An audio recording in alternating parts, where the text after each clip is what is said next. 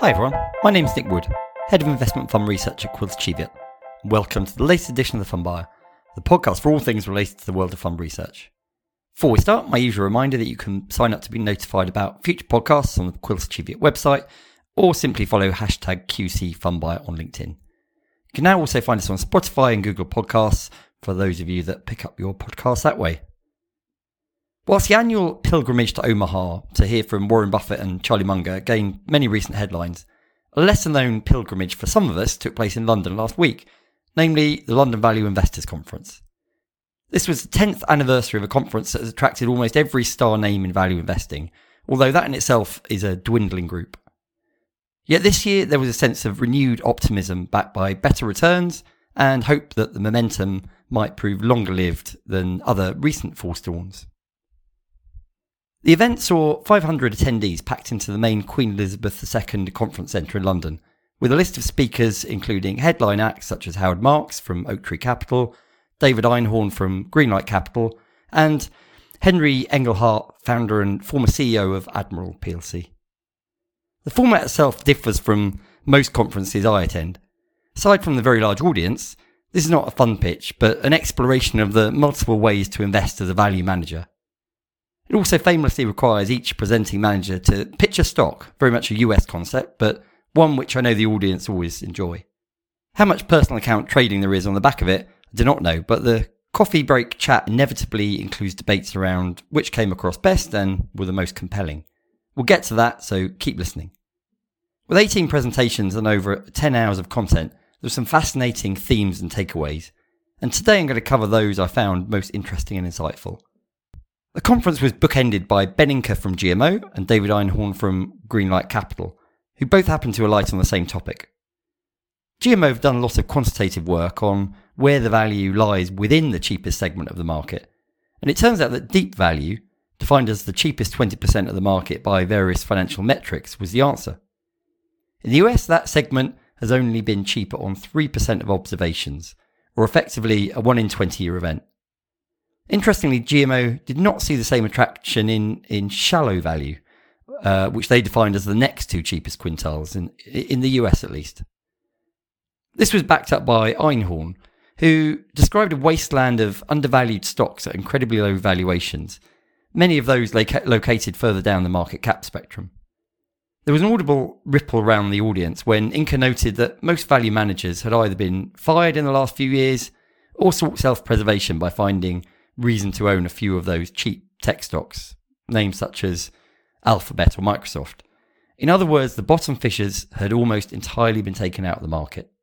Einhorn went further, describing the, the changing landscape whereby the largest mutual funds in the US were no longer the natural buyer from the deep value manager, as they themselves had been seeing steady outflows. Rather, as investors exited active value managers, they've often moved to passive, adding to the weight of assets going to those stocks that have performed the best. Of course, there's no such thing as the average value manager. Um, and as with every year, we saw a real mix of process and outcome. From banking stocks on 0.2 times book value to healthcare stocks on 23 times price to earnings, which many see as expensive given my previous comments, the stock picks themselves framed a very wide range of outcomes. Another presentation that resonated was from the team at Guinness managing the Global Income Fund. In particular, a reminder that dividends make up a large part of total returns over the long run. For example, just over 50% of US market returns over the last 80 years have come from dividends. In low growth environments, that's been even more significant, near, nearer three quarters. Whilst the virtues of value investing and opportunities today were clearly the focus, it was interesting to hear macro views that in the shorter term, markets are likely to go sideways and that stock selection is likely to be the key to performance. This is something I'm hearing increasingly. And with the market so difficult to read, stepping outside of this conference, we've seen those investors who are happy to shift between styles generally moving to a more neutral stance.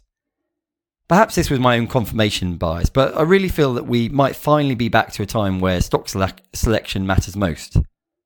The last 10 or so years have been much more dominated by extremes of style outperformance, and perhaps we're in for a calm period in that regard. So, after all that, what about the stock pitches? Well, there are 18 mentioned and a real mix. Based on nothing more than the enthusiasm of the presenters and the style in which they presented their ideas, the UK's Metro Bank on 0.2 times price to book, along with US natural gas producer CNX, were the coffee break fans' favourites for those I spoke to. Under no circumstances invest on that basis, though.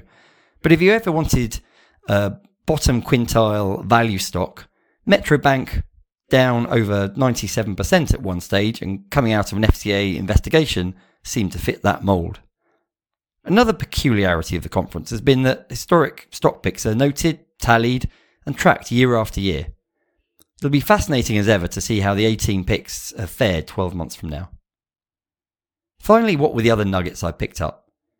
Well, Chartwell introduced us to the Greater Bay Area in China, a, region China expects significant growth from in the next decade. Henry Engelhardt's insights into management and culture were also fascinating, especially for anyone like me that manages a team. And finally, Korean investor Petra Capital Management shared a few facts we did not necessarily know about the country, including that it's currently atop the Bloomberg Innovation Index, as well as treating us to a video of K pop girl band Blackpink, the most streamed girl band in the world, which I'm sure the audience have all gone off to download. One surprise was that three letters E, S, and G did not get mentioned once during the conference, at least as far as I heard.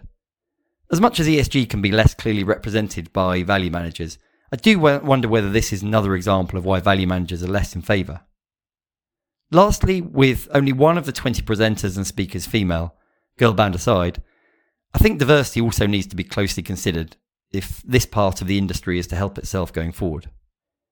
All in all, it was a fantastically thought provoking conference.